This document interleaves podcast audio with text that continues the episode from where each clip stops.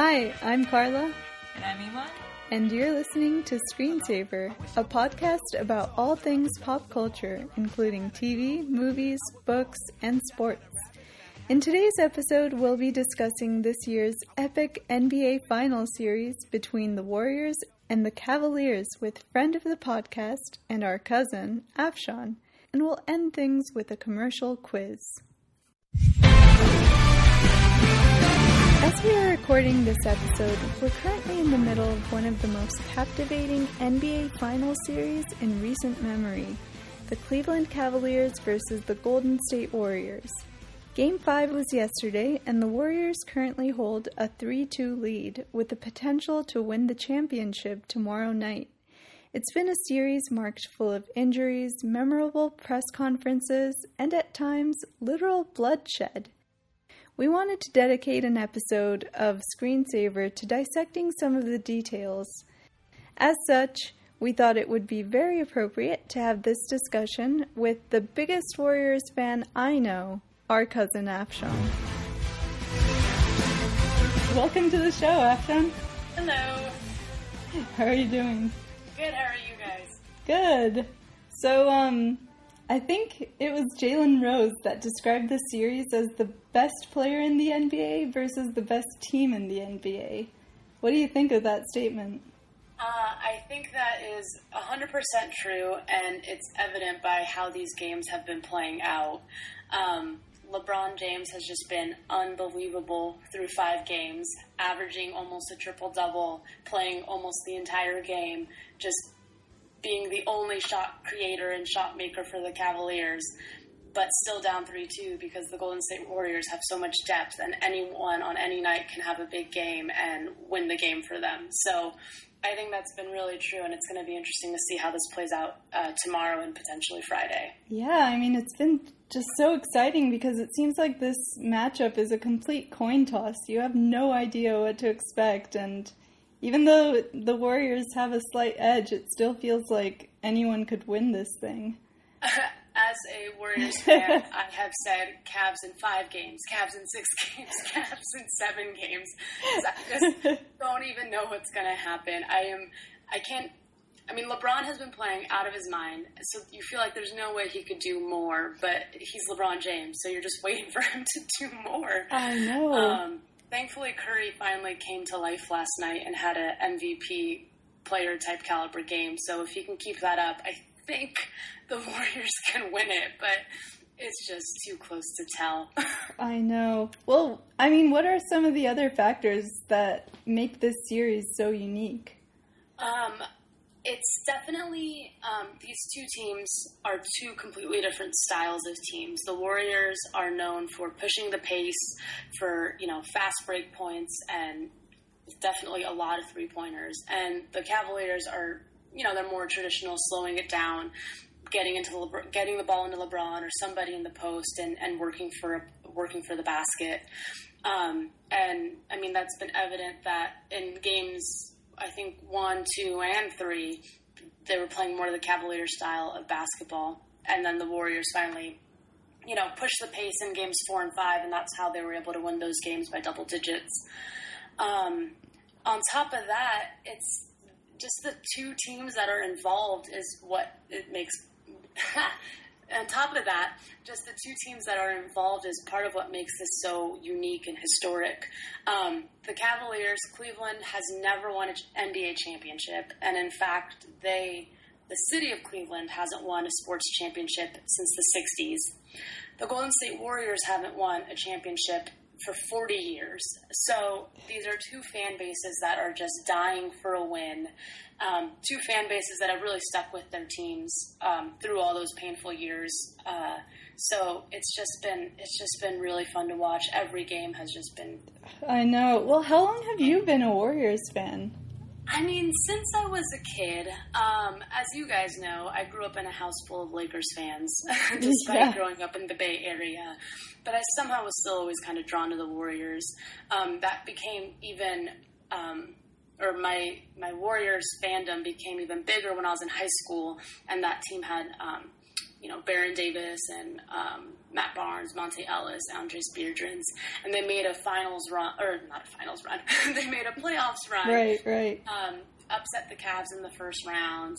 Um, ended up losing in the second round, but it's just still an unbelievable season. So high school, when I was when I was also playing basketball, really cemented my Warriors fandom, and the past few years have just been really good to Warriors fans. So it's been exciting.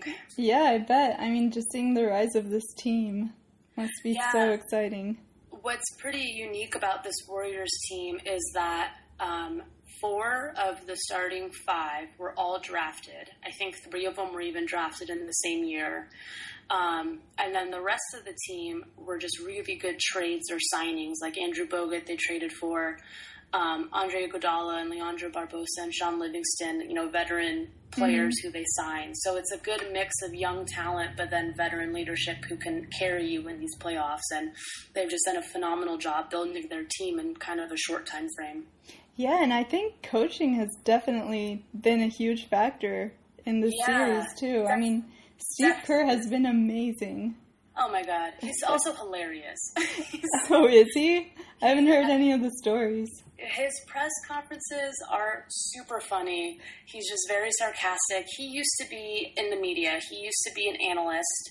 Um, you know, did uh, commentary. I think for ABC. He used Yeah, to I be a think I GM. remember he used to, you know, he played with Michael Jordan. He played under Gregg Popovich. So he's just a very smart guy, and he's just super funny.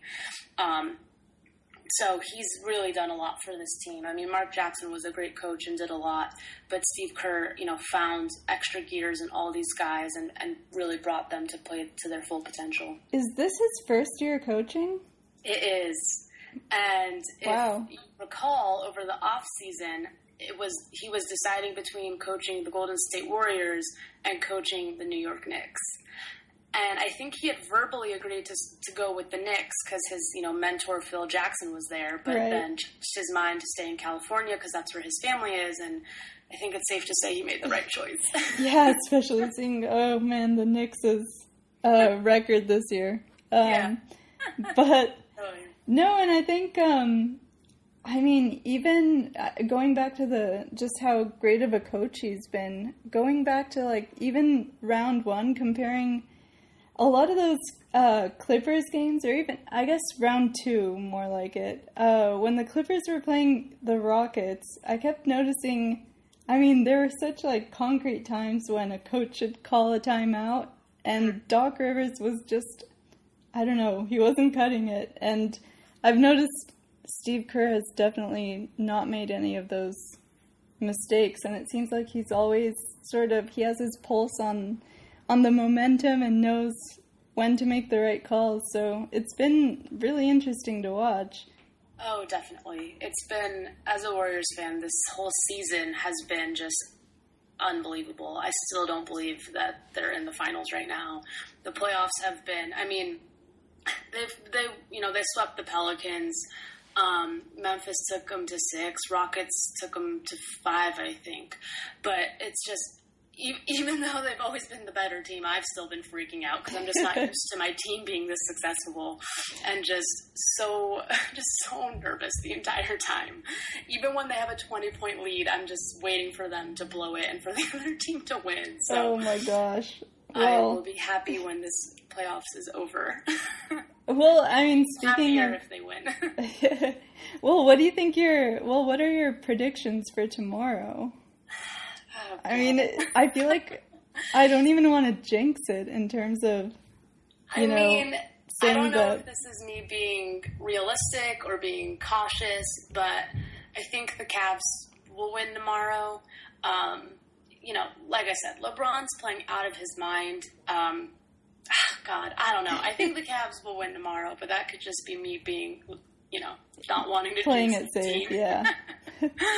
Um, I mean, LeBron must be so pissed right now that he's playing insane basketball and is probably Still coming up short. still coming up short. And I mean, there's been a lot of talk about whether he should still win the Finals MVP, even if the Warriors win, which I think says a lot to how he's playing right now. Right. Um, so I'm, I'm, I'm going to say the Cavs, but I also plan to stop at the grocery store tomorrow to buy a bottle of champagne just in case.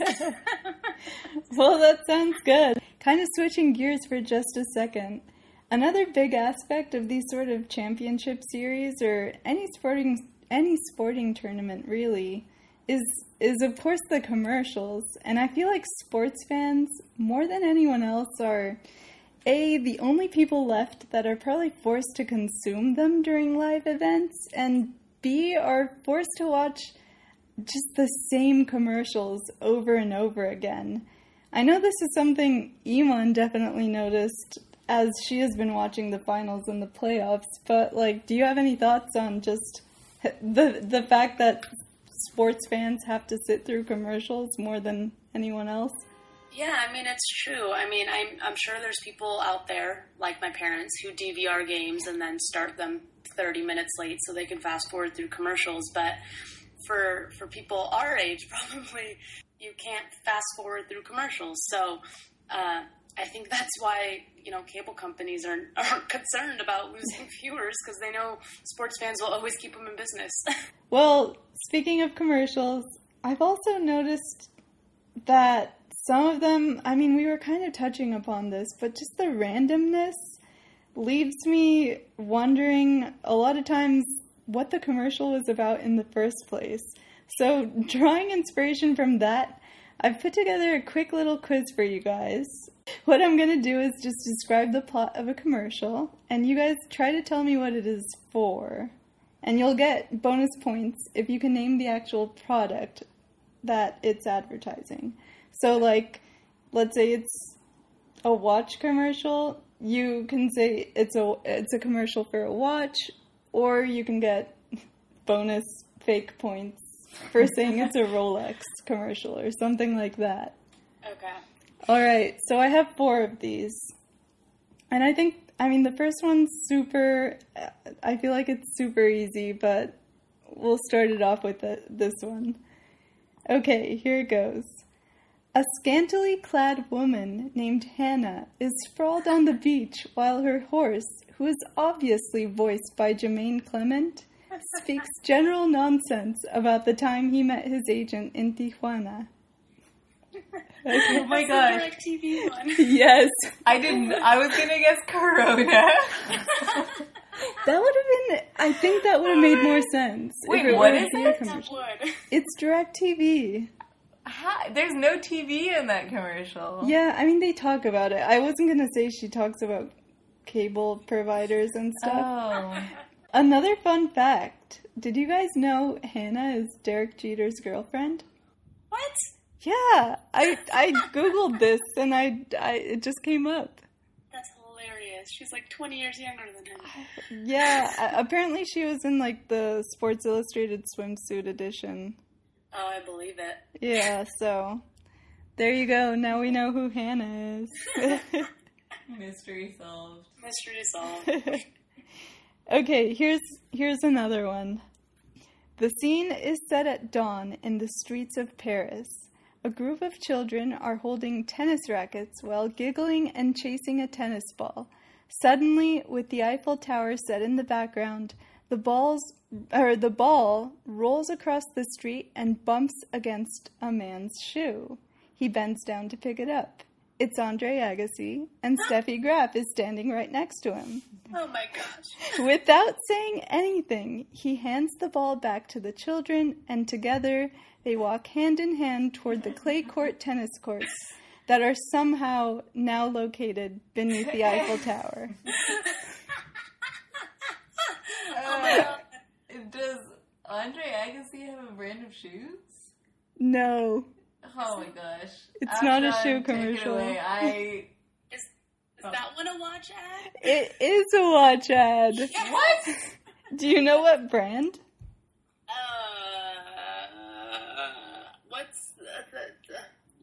I don't know. I can't even think of a watch brand. Is it Rolex? No, it's Longines. Oh, Longines. Oh, not have ever guessed that in a million Why years. is Steffi Graf in it? He and Steffi Graf do advertisements for it. I left thought out. I kind of be for like their. So the only part, thing. the only time you see the watch is when he's picking. when he the yeah i didn't i thought it would oh give it away if i said like zoom in on the watch Yeah. on his wrist but yeah that's the only time you see the watch It No. was it was either going to be a shoe or a watch. It- no, I'm glad to know that they at least zoom in on the watch. Because if it was just like at the end, like, what but there is no dialogue whatsoever in this one. I think I've seen this one too, though. That's the thing. And I just assumed it was like for some Andre Agassi foundation. no they played this one at least 50 million times during the french open and they'll probably play it again during wimbledon all right um this commercial i think this one was in the super bowl or is a super bowl ad so maybe it'll be a little easier uh this Assuming I can remember that. I know, but I, obviously they've been. I I saw this one again several times during the French Open. Okay. So this commercial starts out by depicting scenes reminiscent of those described in the Book of Revelation. There are hurricanes in Nebraska, snowy blizzards in Africa, absolute chaos as tsunamis rip through Paris, and a dog walking on its hind legs is walking a man on a leash crawling on all fours. Finally, a Morgan Freeman esque man depicted as God wearing his white suit notices his battery is low. I Have, don't know. have you guys seen this one? I don't think I I've don't seen think it. that is it a phone like a Verizon or something. The phone is close. I I guess I, I can just it's it's for a brand I've never heard of called Mophie. What? Yeah. And they they don't sell phones. I thought they sold mobile phones and it was Yeah. like uh, so Okay, obviously the premise obviously the premise of the commercial is saying like God's battery was low on his smartphone and that's why all that craziness was happening. Oh, okay. Um, but yeah, Mophie sells battery packs and other devices for smartphones to extend your battery life or what's Okay, this is the last one, and this one I just saw yesterday, so hopefully it's fresher in your in your mind. This next commercial is called Give and Take. It shows young people who are magically able to adjust their own noses, ears, foreheads, and eyebrows, making them larger and smaller as if they were made of clay. It's described as light-hearted, but comes off as kind of creepy. I remember watching this. Me and this- too. I, re- I was like, what the heck is this for? And now I can't remember. Neither can I. I just remember thinking like this is so cruel. It's basically saying, "Well, you'll never be perfect." Is it a wait? Wait, wait, wait, wait. Was it a car ad? Yeah, it's a car ad. I remember. From, I don't know why. It, it's the 2016 Honda HRV crossover. Wow, great job, Afshawn. Wow, I watched too much television. oh God. Well, I think also generally, when in doubt, it's a car ad. That's true, especially when you're watching sports. Yeah, and when it makes no sense, it's a car ad. Oh my god. oh man, Oh gosh, the world needs more Don Drapers for sure. definitely. Moral uh, of the story. All right, well, I think that pretty much wraps it up for this episode of Screen Savor. Thanks so much for joining us, Afshawn. That's it, it was really fun, and hopefully we can do this again soon. Yeah, it was my pleasure. Thank you for having me, and uh, go Warriors. Yeah, let's let's hope they finish it off in six. But Yes. but we'll we'll if not, we know they'll they'll do it in seven. Definitely. All right, well, thanks very much, and uh, yeah, we'll see you guys next time. Bye. It's going down, fade to Blackstreet. The homies got at me, collab creations. Bump like agony, no doubt. I put it down, never slouch. As long as my credit can vouch, a dog couldn't catch me. Say out. Tell me who could stop with Dre making moves, attracting honeys like a magnet, giving them orgasms with my mellow accent. Still moving this flavor with the homies Blackstreet and Teddy, the original rough shakers. Shutting down, good lord. Baby open all over town. Strictly bitch, she don't play around. Much ground, got game.